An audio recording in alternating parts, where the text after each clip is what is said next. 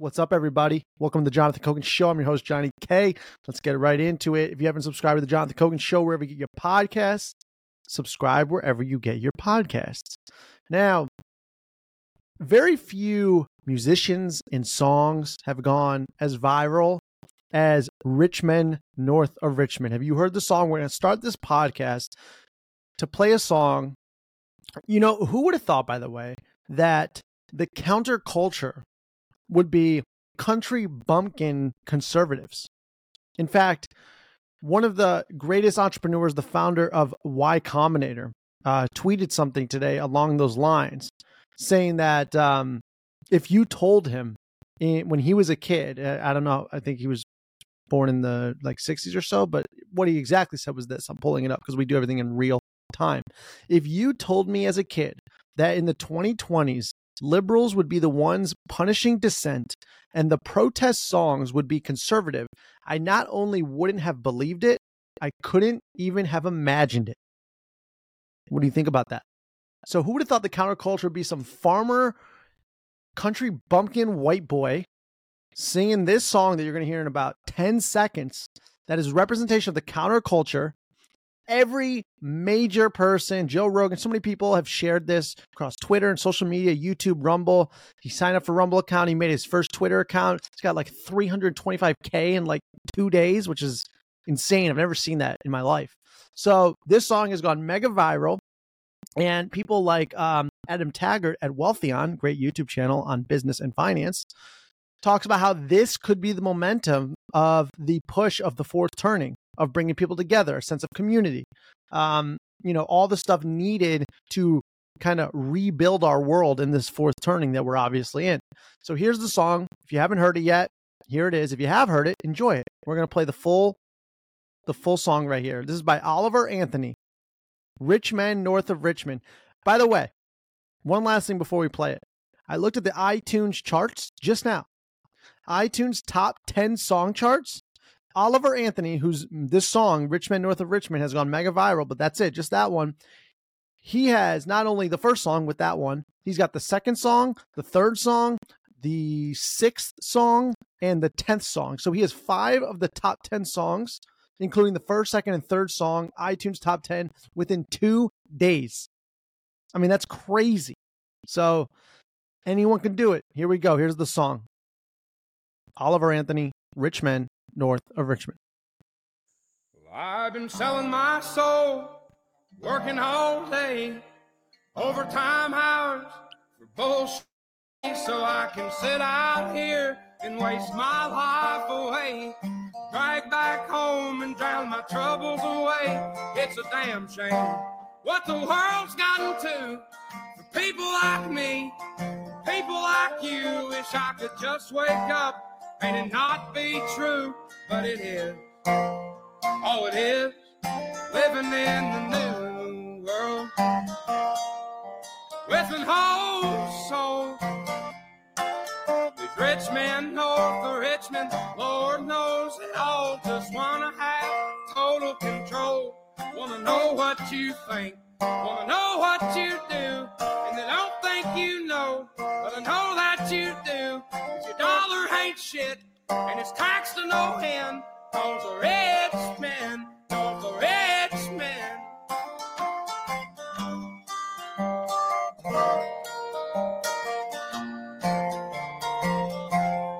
wish politicians would look out for miners, and not just miners on an island somewhere.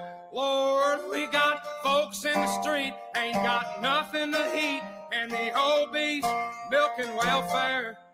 God, if you're 5'3" and you're 300 pounds, taxes ought not to pay for your bags of fudge rounds. Young men are putting themselves 6 feet in the ground, 'cause all this damn country does is keep on kicking them down. Lord, it's a damn shame what the world's gotten to for people like me, people like you. Wish I could just wake up and it not be true, but it is. Oh, it is. Living in the new world with an old soul. These rich men north of Richmond, Lord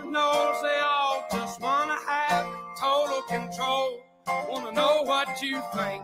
Wanna know what you do, and they don't think you know, but I know that you do, cause your dollar ain't shit, and it's taxed to no end, cause the rich men north of Richmond.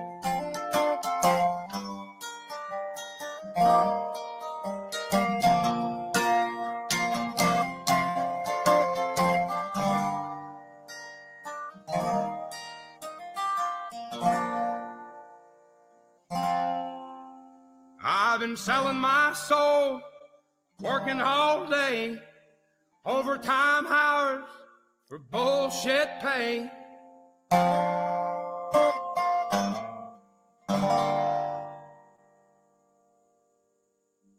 Let's go. Can we come together now? That is fantastic. That's amazing. Oliver Anthony, mega viral, crazy, crazy viral, absolutely unbelievable.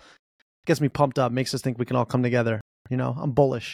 As you know, on this podcast, we're the most bullish podcast on humanity in the history of humanity.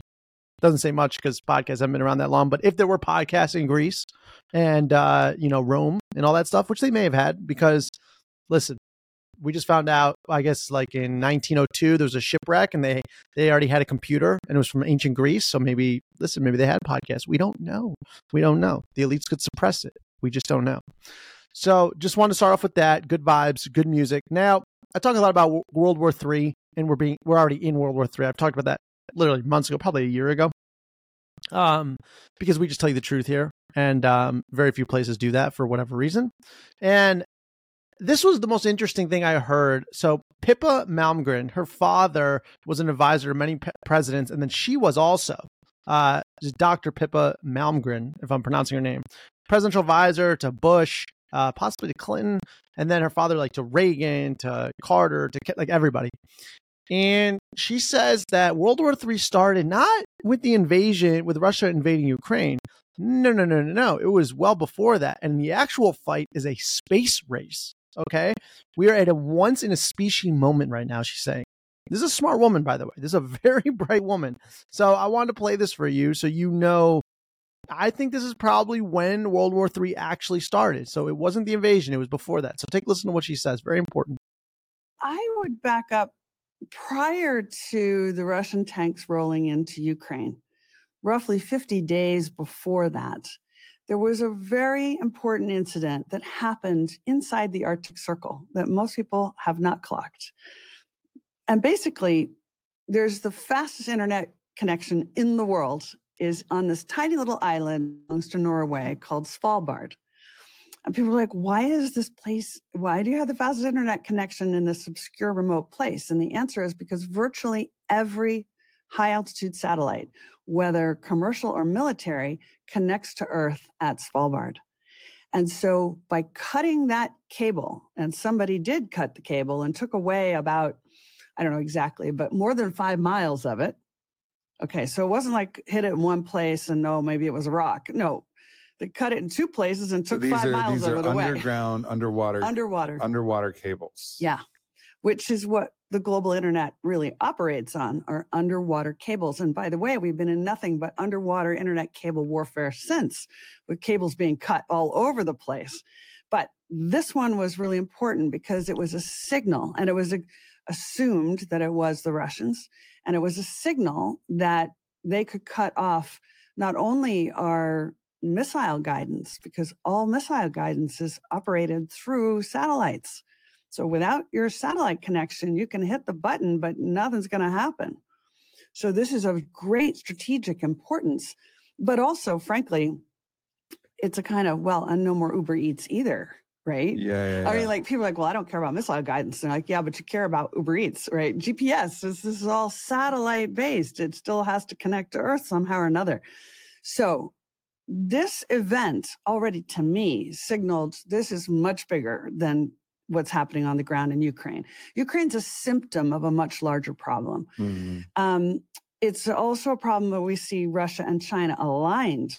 If the U.S. had never really thought too deeply about the possibility that we'd face both superpowers simultaneously. That changed everything. Yeah, well, that's just like terrible statesmanship and just having an awful administration pushing the three powers that were known not to push together to be on the same team, which is China, Iran, and Russia, are never supposed to be aligned.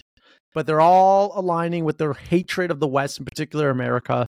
And listen, we're strong, we're powerful, but we can't take on everybody. It's just that in fact, that's how most empires fail. They fight too many wars at once, too many conflicts, and they spread themselves too thin, and they fail. And then there goes the empire. Happened dozens of times throughout history. Dozens. It's all in the Falls of Civilizations podcast. You can go learn about that. Now, I'm glad to break the most interesting and best clips for you. It's hard work. I appreciate you listening. I appreciate all this together. And speaking about how it's cutting the cords of the internet, which, by the way, is it interesting that simultaneously Elon is trying to build Starlink, which is a satellite internet service, which may not have to depend on these cables, perhaps. Maybe he knows more than we do and is countering that. I don't know. But that it is an information war is what we're in. It's not so much kinetic, right? Like she's saying it's space. Well, it's also propaganda. It's for your mind. It's for your soul. It's for, it's these information vacuums. It's propaganda. Okay. It's not a missile in your living room. All right. It's everything that you consume on social media, on the controlled internet, on your phone, and the screen that you look at 4 to 8 hours a day or more. It's to brainwash you. That's the war that we're in. It's a war literally for your mind. That's true. Okay. And what's interesting about that is there was this fantastic discussion on the Duran, which if you're not watching the Duran, it's one of the best geopolitical podcast / YouTube channels there is. And Alexander Mercouris is one of the main guys, very, very smart guy. He just had a discussion with Thierry Baudet, who I believe is a politician from the Netherlands, and John Laughland. And the three of them sat down and talked about how what happened during COVID and basically how it was literally people laugh and say like, oh, you're a conspiracy theorist. You know, that got old after 3 years of being wrong. But conspiracy theorist, like it's a bad name. Like you're a bad person for being a conspiracy theorist. And then people forget like actual conspiracies actually take place. Okay. Like when you have events like Event 201 that plans for a coronavirus that is going to break out and that you need to censor speech. You need to deplatform people. You need to suppress alternative medications except for the vaccine. And then that plays out in reality. Perhaps there was actually a real conspiratorial effort by a group of elites. Crazy, right? No, not so much because they did it. That is real. Just Google Event 201. They haven't even scrubbed the Google results yet. The Johns Hopkins comes up and it tells you exactly what it is. And now they're running the same simulations for like Catastrophic Contagion where they come for your kids. I covered that when it first came out. I mean, I don't even know how long ago that was. 8 months ago, you know, search on jsk.transistor.fm for Catastrophic Contagion if you want to consume that. But he talks about narratives and how that's part of the information control. And just there's a little excerpt just because I want you to go listen to the video yourself. The video is called Denying Liberty, Eroding Democracy with Thierry, John, and Alexander. But I'll play this little clip from it because it's the power of narratives and the information war that we are in. And it's a really good explanation of what happened and what is currently happening, actually. So here we go. Take a listen. Few things to say about narratives, because of course the people who promote narratives are the very people who are imposing and enforcing all of these things. They're the ones. Because we're talking about narratives, we're talking about debate, we're talking about discussion, but they don't want discussion. On the contrary, they want to impose narratives, because what Thierry was describing in his book is in effect a narrative. It was a narrative that was enforced upon people about COVID, and everybody had to go along with that particular narrative. It's people who were challenging the narrative who are the people that you go against. So it's again an extraordinary twist. You turn it round, you talk about other people coming up with narratives when in fact what you're doing is enforcing a narrative of your own. It is a most sinister development, a profoundly totalitarian one. Profoundly totalitarian. The other thing is, and this is again very symptomatic of totalitarian thinking, is the use of science, or at least what is called science. The abuse of science. Remember how scientific Marxism was used to implement Soviet policies, because it's the same thing. Absolutely. So you have, you say this is a scientific position, therefore anybody who challenges this position is by definition irrational, is not in tune with modern realities, cannot argue with experts, cannot debate with experts, because you're not yourself an expert, and you must always follow the expert view. And again, coming back to what you just said, Thierry, that's actually a Soviet position, and the Soviets were very much taking that line. Yeah.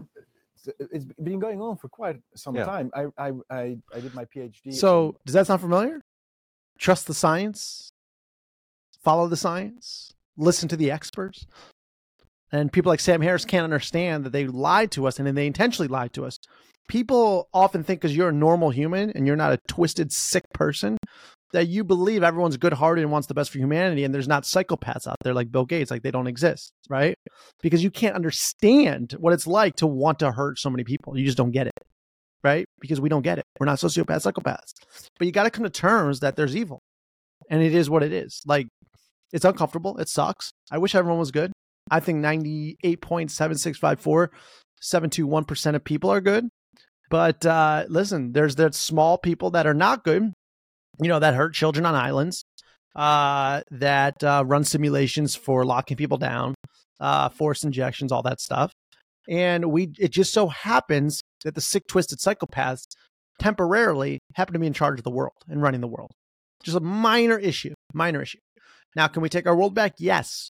Okay, we can come together with people like doing this music with like Oliver Anthony, okay, and realizing that these rich men north of Richmond, which are the politicians, okay, maybe aren't on our team, and that we need to figure out some counteraction to their power and hunger for control.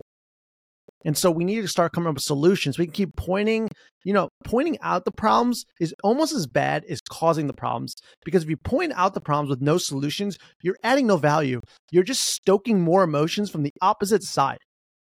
It's not doing any good. Okay? So you need to be more active in your community. Maybe get active politically, whether it's mayor, whether it's school boards, whether it's building some sort of cohort of parents to help, homeschool kids, or to do some like cooking club where you guys can like cook dinners for different families. You guys all sit across a picnic table by a fire. We got to get back to those roots of humanity. They want us to be isolated. That's why they did the lockdowns. You can't see anyone. You need to put a mask over a diaper on your face. Okay. No, diapers are for babies, not for your face. Okay.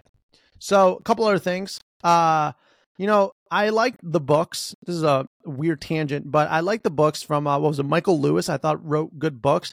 And then he wrote that COVID book, which is just, obviously someone reached out to him and write a propaganda piece for the establishment. And he did it. And he sold his soul. And so that's how I knew he was obviously flawed. And there are probably other issues with his story. And it's reported today on ESPN, Blindside subject, or Michael Oher. You know the story about Blindside, where the white parents adopted the big black kid, Michael Oher, who was an incredible tackle, Ole Miss, and then Baltimore Ravens. Really, really good. I don't think he let up a sack until the NFL. Like, really good. That might have been McKinney from University of Miami, actually. But very, very good. And these parents created a movie. Sandra Bullock was in it. Tim Urban or whatever was in it. And they were very good. Well, Blindside subject Michael Oher alleges the Tuohys, that's their name, made millions off of a lie.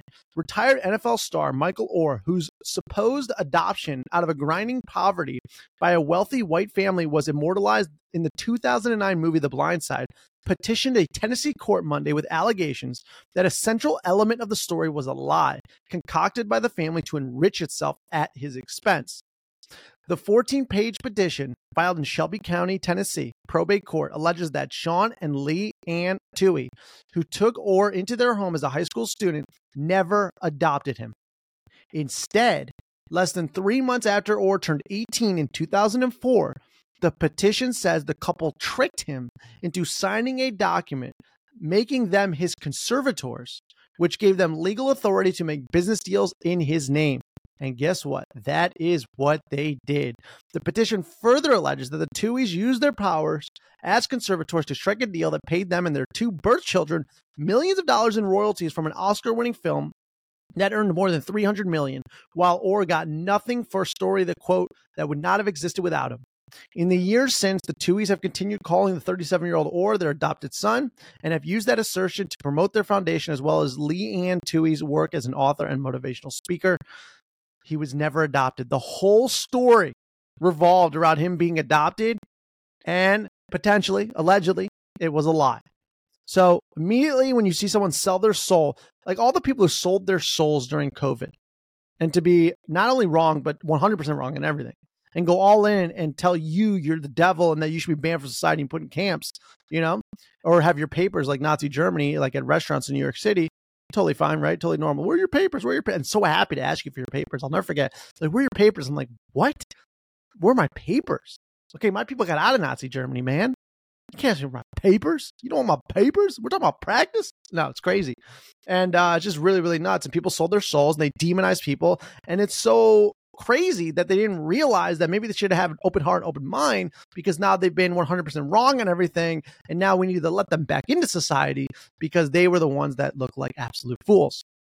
And I am down for redemption. I think redemption is super important and people need a way back in. But the first step to coming back in is realizing how much of a schmuck you were and how much you lied and how horrible of a person you were. Like I had friends, quote, like how many people do you know sold all their morals and all their principles for COVID?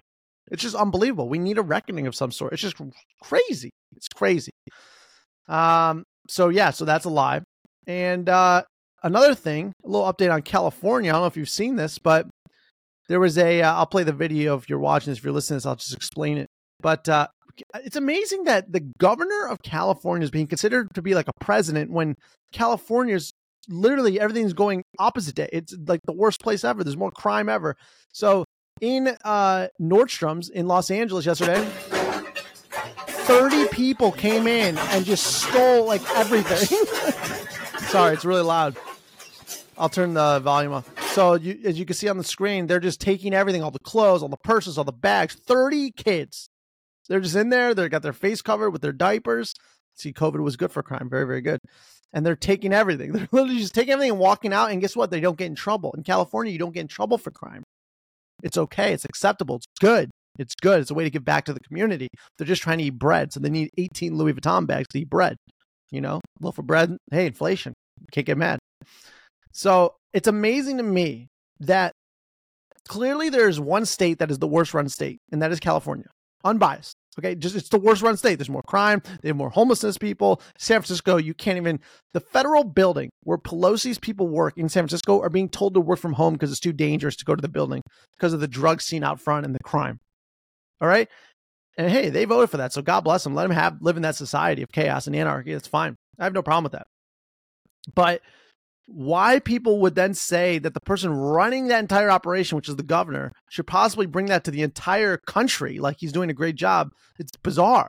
Like he should be getting recalled or like replaced in another election, let alone should he be president of the United States. Like how long are we going to live in opposite day? Like how long is this going to go on for? Opposite day cannot last forever. Okay, there needs to be reality, and it's just this information control. I think people think that what's going on in California is fantastic. You know, in California, if a minor wanted to go in a tanning bed and had permission from their parents, they are still not allowed. But no one's up in arms about that. But that same minor can want to chop off their nuts or take off their boobs and say, I don't have my parents' permission, but I want to do it. The state will do it for him. What kind of upside down world are we living in? It's bizarre. It's so bizarre. Hopefully we can come together. Hopefully we can band together against the rich men and women north of Richmond. So I want to see if I got anything else to cover. You know, it's been nice that, the Maui thing. Oh my goodness gracious. Now here's the conspiracy of the day. Here is the conspiracy of the day. Are you ready for this? So check this out. This is so crazy. This makes me think everything's a setup. So this is wild. All right. So Maui, where the fires were, which by the way, Biden said no comment. They go, do you want to make a comment on the fires that have killed like hundreds of people in Maui? And he goes, no comment. So he's going on vacation actually. Could you imagine if Trump did that? Just imagine if they go, Trump, what are you doing about the Maui fires? What are you doing? No comment. And just gets on his train and goes on vacation, goes to Mar-a-Lago. What would the media say? I mean, it's crazy. So this is from Tara Bowl on Twitter. She says, anyone recognize this man? Maui police chief John Pelletier was also incident commander for the 2017 Las Vegas shooting. They'll tell you this is just a coincidence.